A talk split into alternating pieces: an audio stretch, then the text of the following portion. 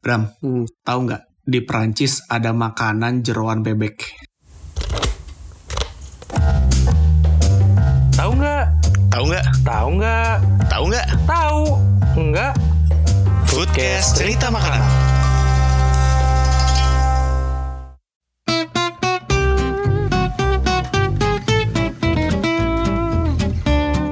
Gua tahu. Ah, ya di episode yang kali ini nggak asik nih. Brahma udah tahu duluan. Episode kemarin padahal puas banget gue Brahma kagak tahu makanan ini, nggak tahu makanan petis. Tapi bentar Zak. Hmm? Tapi bentar Zak. Hmm? Biar lu puas dikit nih. Hmm? Gua kasih tahu rahasianya. Apa? Eh, jeroan bebek itu namanya foie gras kan.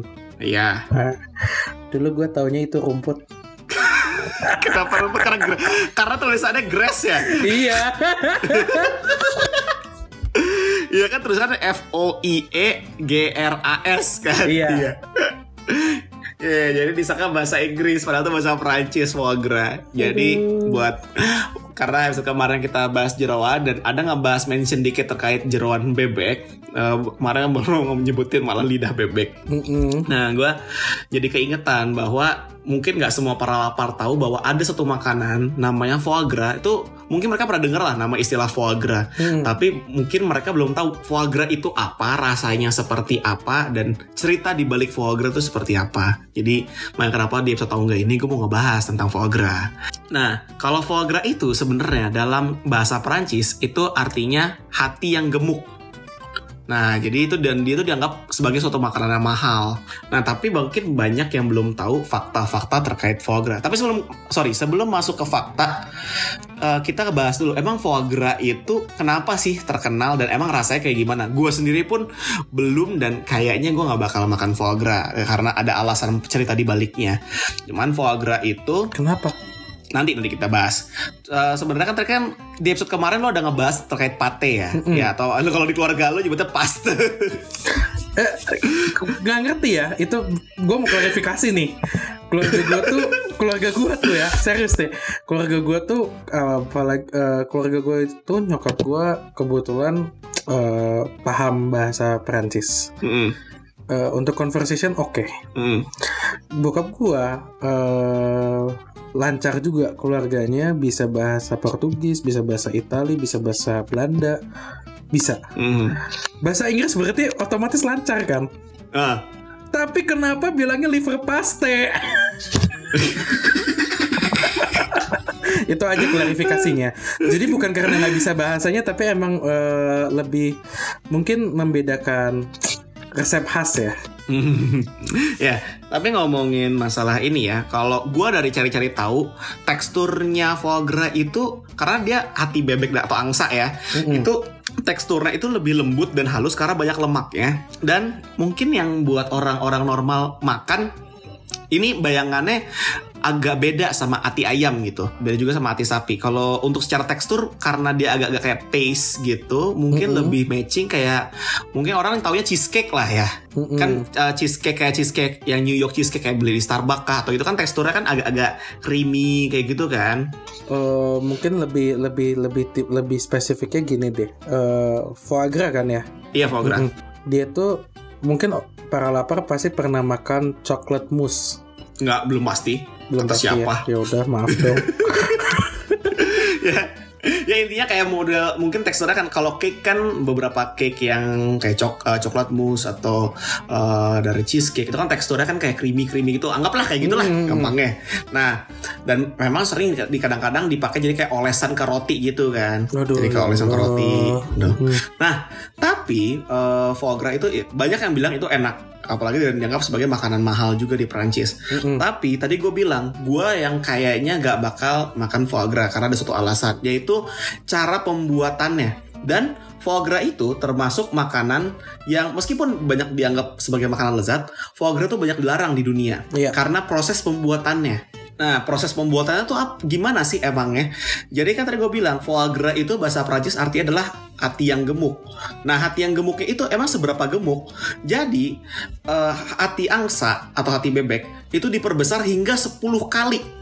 Jadi lu bayangin uh, ukuran normal itu dipaksa jadi harus bisa ukurannya jadi 10 kali lipat dari ukuran hati mereka yang seharusnya. Dan dengan cara apa mereka memperbesar hatinya? Itu dengan memberikan makan secara paksa kepada hewannya menggunakan selang makanan. Hmm. Jadi lu makan uh, bebek sama angsanya itu dicekokin pakai ada selang makanan dipaksa makan. Jadi mereka tuh sebenarnya mungkin udah kenyang tapi dipaksa terus makan ma- uh, makan biar hat, uh, badannya itu jadi menggemuk dan hatinya jadi berlemak.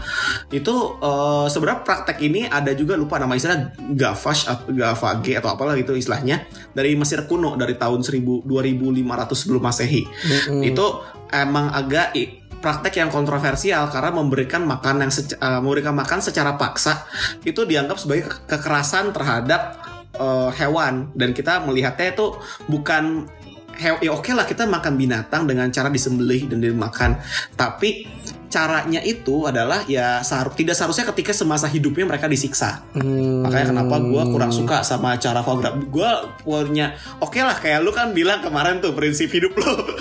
ya lu- ketika lu hidup itu urusan lo, ketika lu mati itu urusan perut gue. ya konteksnya adalah biarkan mereka hidup menjalankan hidupnya mereka dulu selayaknya makhluk hidup. Ketika mereka sudah waktunya untuk di ini, bahkan juga kalau di Islam pun diajarkan untuk menyembelih itu kita harus menggunakan pisau yang tajam, terus juga teknik nyembelihnya juga harus benar biar eh, secepat mungkin mereka eh, tidak merasakan kesakitan ketika disembelih. Harus cepat eh, di- meni- untuk meninggalnya. Nah itu makanya karena tujuan adalah kita jangan menyiksa binatang ya. Kita udah mengambil hak hidup mereka jangan sampai mereka tersiksa. Ini bahkan mereka lagi hidup aja masih udah disiksa duluan pakai dengan cara yang paksa. Itu gu- dari gue pribadi gue termasuk yang against lah sama hal tersebut. Jadi gue gak bakal makan. Kalau gue sih mikirnya ya Tapi Zak, mungkin harus diperjelas dulu. Hmm. Eh, ati bebek atau angsa itu kan diperbesar bisa sampai 10 kali ya. iya Nah, tapi harus kita perjelas dulu kan buat para lapar nih yang udah biasa makan ati ampela mungkin. Hmm. Eh, kita tahu ya ati ayam segimana. Nah, di situ aja ati ayam dan ati bebek tuh ati bebek jauh lebih besar loh dibanding ati ayam. iya Mm-mm. Jadi kebayang kan yang udah lebih besar mungkin besar satu kali lebih besar ya Hmm. itu bisa diperbesar lagi sampai 10 kalinya sedangkan ya kita juga tahu dong badan bebek dan angsa itu segimana ada ada ada Mm-mm. limit kapasitasnya juga dong Mm-mm. dari struktur tulangnya ya mungkin menurut gue emang cukup prihatin ya kalau dikasih dengan cara makan paksa Hmm. tapi sih kalau menurut gue selama gue nggak tahu deh mungkin bisa dengan memberikan makan yang terjadwal yang tanpa paksaan tanpa Mm-mm. selang menurut gue sih supposed to be ya supposed to be kalau memang tidak menyiksa why not ya iya itu memang ada beberapa praktek yang seperti itu ngakalinnya adalah dengan penjadwalan makanan. Jadi ya biarkan dia itu bagaikan Brahma dan Zaki yang tukang makan banyak. Buat mereka menyukai makan banyak. benar kayak lu kan. Zak empat porsi kurang lima porsi sempurna Ya itu uh, salah satu caranya. Tapi memang ad- karena kalau yang cara pemaksaan itu gua uh, gak suka. Mungkin kalian bisa carilah para lapar di YouTube cara uh, bagaimana sih pembuatan foie gras itu aslinya seperti apa dimakan pakai kasih makan pakai selang. Dan itu nyampe dampak makan pemaksaan itu nyampe ada sering kejadian kerusakan tulang pada sayap, jaringan serta otot-otot tenggorokannya. Nah itu kan yang kata gue Mm-mm. pasti karena tubuhnya tuh tidak didesain untuk punya hati 10 kali lebih besar. Hmm. Itu makanya kenapa dari gue sih sebenarnya kalau untuk makanan jeroan ya oke lah kayak kata Brahma. Itu kalau lu hidup urusan lu. Tapi kalau udah mati urusan perut gue jadi ya kita makan ketika udah disembelih udah. Jangan diganggu-ganggu lagi. Jangan dibahas masa lalunya, kasihan. Mm-mm. Heeh. itu kalau eh, misalnya lagi kepikiran misalnya kalian pengen tahu nih makanan-makanan jeroan di luar negeri itu ada apa mungkin karena image-nya ini Bram eh, image-nya orang bule itu kan nggak makan jeroan image-nya ya gue dulu Image-nya. iya yang sering dibilang kalau makan jeroan tuh makanan anjing jadi kayak mereka ke butcher shop misalnya jeroannya itu di ini buat kasih makanan ke anjingnya Tapi banyak kok resep-resep orang dari Eropa sana, terutama dari Perancis, Mm-mm. Itali, mereka itu bener-bener eh, pemakan jeroan juga sebenarnya. Mm-mm. Cuman memang eh jadi jeroan itu tuh nggak kayak di kita. Kayak Mm-mm. katakanlah kan kita lagi bahas gras ya, eh, ati bebek. Mm. Ati bebek di sana bisa 300 dolar. Mm-mm. Di kita 3000 setusuk zak. Iya iya iya.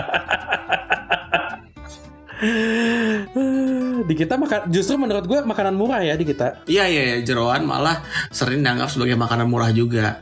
Tapi kalau misalnya kita bikin mereka mungkin untuk beberapa ya di kalau di Eropa kayak lu tadi bilang di Prancis atau mungkin Itali atau mungkin Belanda juga gue nggak tahu. Tapi itu bisa dianggap sebagai makanan-makanan premium juga. Tapi bu- kalau di Amerika setahu gue tidak segitunya. Mereka lebih banyak eh, untuk jadi makanan binatang. Oh iya kalau di Amerika deep fried is love. Hmm, deep fried is love. Makanya muncullah ati ampla tuh matching tuh sebenarnya ati ampla Texas tuh sebenarnya deep udah ati ampla jeroan di deep fried. Iya, tapi nggak ada. Gue udah nggak nyari tahu tuh. OOT nih, Heeh. Nggak ada di sana nggak ya? ada. Udah Ya udah ngecek gue.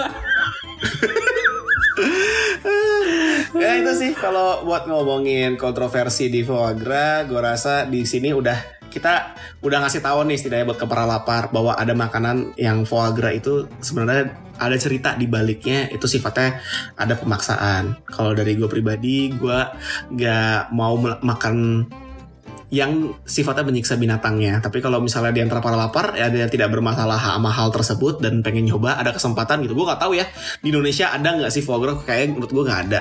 Ada, Ada ya? ada.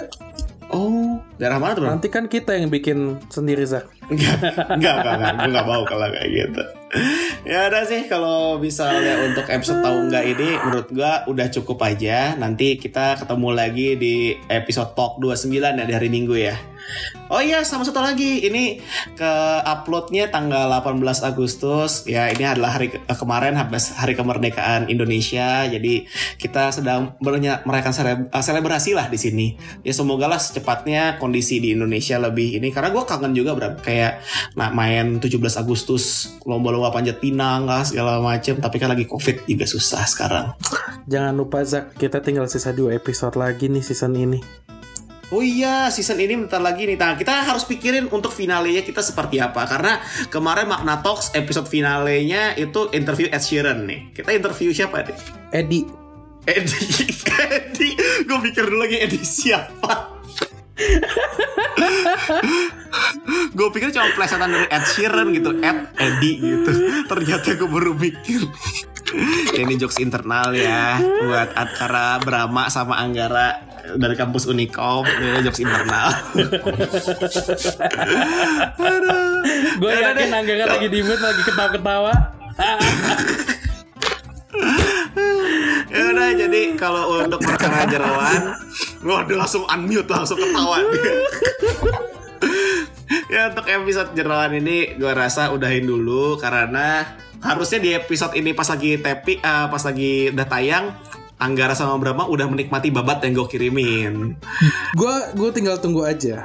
Oke, nanti kita bisa bahas nanti di episode Talk 29 ya.